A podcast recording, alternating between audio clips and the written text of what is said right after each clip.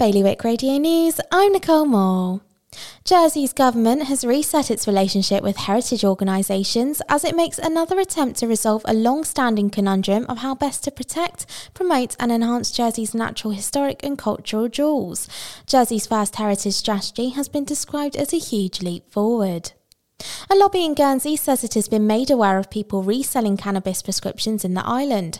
It comes after Committee for Health and Social Care confirms that over 5,000 medicinal cannabis licenses have been granted since a change in the law allowed it in October 2020. According to new figures released yesterday, nearly 1,800 homes in Jersey are overcrowded, while a quarter of all homes on the island have at least two bedrooms more than they need.